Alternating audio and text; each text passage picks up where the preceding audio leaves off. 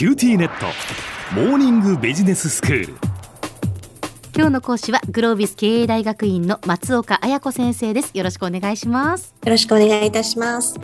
先生前回もあのコロナ禍でこうリモートワークが増えてきてでこれがアフターコロナになってももう定着するんじゃないかというお話ででそうなるとリモートワークやこうテレワークっていう働き方が主流になってくるというか、まあ、当たり前になってくる、うん、一つのこうスタイルとして成り立っているその中でいろんなこう悩みが出てくるっていうお話だったですよね。そうですねで、はい、まあ、前回はちょっとしたこう思いやりを持つっていう思いやりのリーダーシップっていうお話で例えば会議もみんなでこう顔を突き合わせて会議している時はなんとなく会社の中の時には5分押しても10分押してもそれでよかったものが、リモートワークになるとやはり同居している人たちとかその家族のことまで配慮してきちんとこう時間で終わるとかそういうちょっとしたことがすごく大事になってくるというお話でした。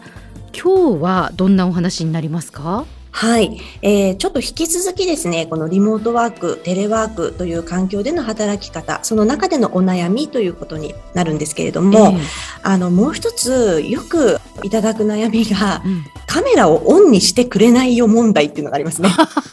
なるほど。カメラに映るのがやっぱり抵抗があるとか、そのまあ緊張するのか何かやっぱりねいろんなこう理由があるんでしょうけれども顔を映したくないっていう方がいらっしゃるってことですよね。そうなんですよね。うん、で、何か喋ってくださってればまだいいんですけれども、うん、ちょっと無言の時間が長かったりすると、もうもはやそこに存在しているのかどうかもわからなくて、確かに。あの、話している方もとっても不安っていうようなね、うん、状況になってくるというお話をよく伺っています。なるほど。まあだからといってカメラをじゃあオンにしましょうねって、これがなかなかこう強要できないっていうところもありますもんね。ね。そうなんですよ。やっぱりそれを強制するのは気が引けるっていうふうに皆さんおっしゃっていて。うそうですね。はい。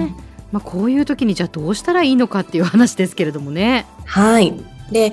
私がよくお話しさせていただいて皆さん実際にやってできたできたっていうふうにおっしゃっていただくのが、会議の最初と最後だけでもオンにしましょうというですね。なるほど。はい。一つ最初にですね、挨拶、こんにちはって、これから始めますね。じゃあ皆さんカメラとマイクをまずオンにして、うん、こんにちはだけはまず皆さんで顔顔で言いましょう。なんて言うと、大体皆さんちょこっとだけつけて、こんにちはって言ってくださるんですね。はいはい、で、これもう一ついい効果があって、一回人間で声を出すと、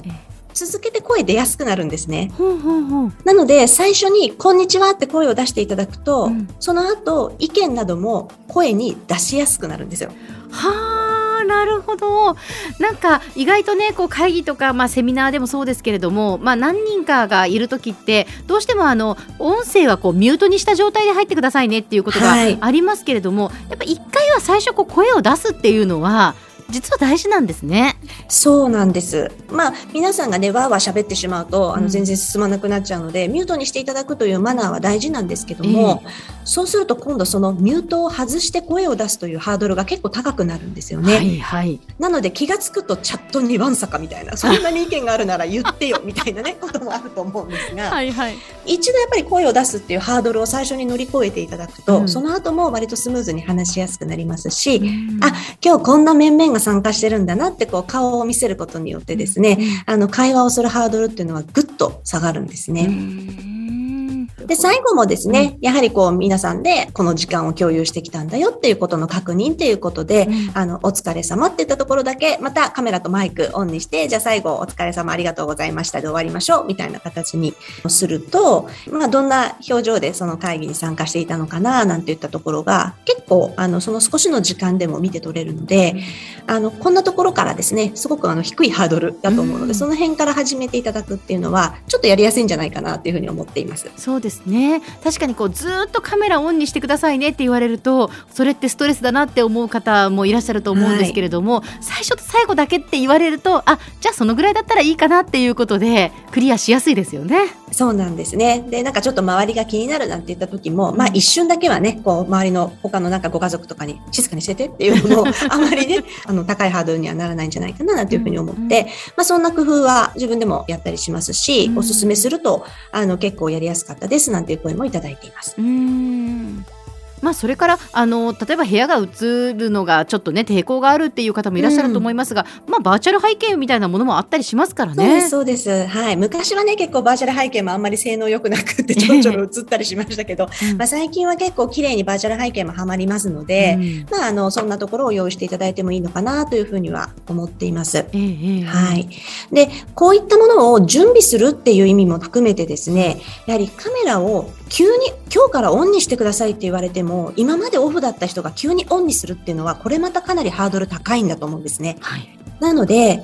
えばバーチャル背景を準備するだったりとか、うん。まあなんかちょっと後ろのものを片付けるだったりとか、えまあそんなあと心の準備っていうことも含めて、今日から、えっ、と、1ヶ月後からはですね、うん。えっ、と、みんなカメラオンで、えー参加できればと思っています、みたいな感じで、予告しておくっていうのも一つ手なのではないかと思っています。なるほど。まあ、あの、会社に行っていればですね、業務時間というのは、もう皆さんから見られているのが当然なわけですから、ええええまあ、あの、業務時間中ですね、カメラをオンにしときましょうというふうに会社が言うのも、うんそれはまあ必然でもあると思うんですね。うん悪いことではないと思うんです。ただやはり、あの、前回もお話ししたように、まあ、ご家庭といういろんな状況もある中で、うんやはり少し思いやりということを含めて考えていくと、まあ、強制的にすぐにカメラをオンにしろというのは、ちょっと難しい方もいらっしゃるのではないかと思います。なので、まあ、2週間後とか1ヶ月とか、まあ、何かこうちょっと準備ができるにふさわしいですね、期間を用意して、うんそこからという形で、あの、準備時間を取ってあげるっていうのは、あの、これ結構有効ですね。うーん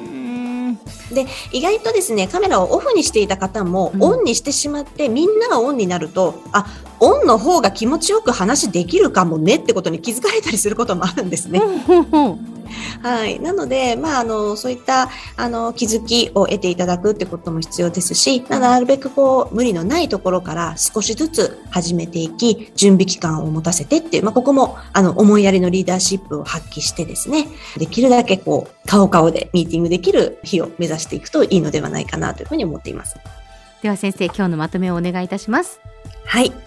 えーカメラオンにしてくれないよ問題、えーこれを抱えているあの方は結構多くいらっしゃると思いますけれども、まあ、これも前回のお話から引き続き相手を思いやるという気持ちを持って、えー少し低いハードルから徐々に徐々に、えー準備できる、そんな期間も用意しながらですね、えー顔顔ミーティングを目指していけたらと思います。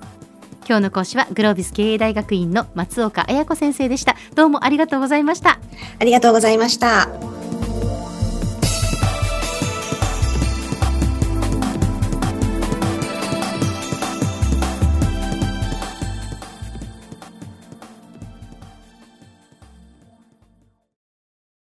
QTnet。地下って乗り換えたみたいよ。よくそんなに簡単に乗り換えられるわよね。私もそろそろ乗り換えよっかな。え今の彼3人目じゃなかったっけ？今年だけで。スマホの話なんだけど。乗り換え簡単。格安スマホの QT モバイル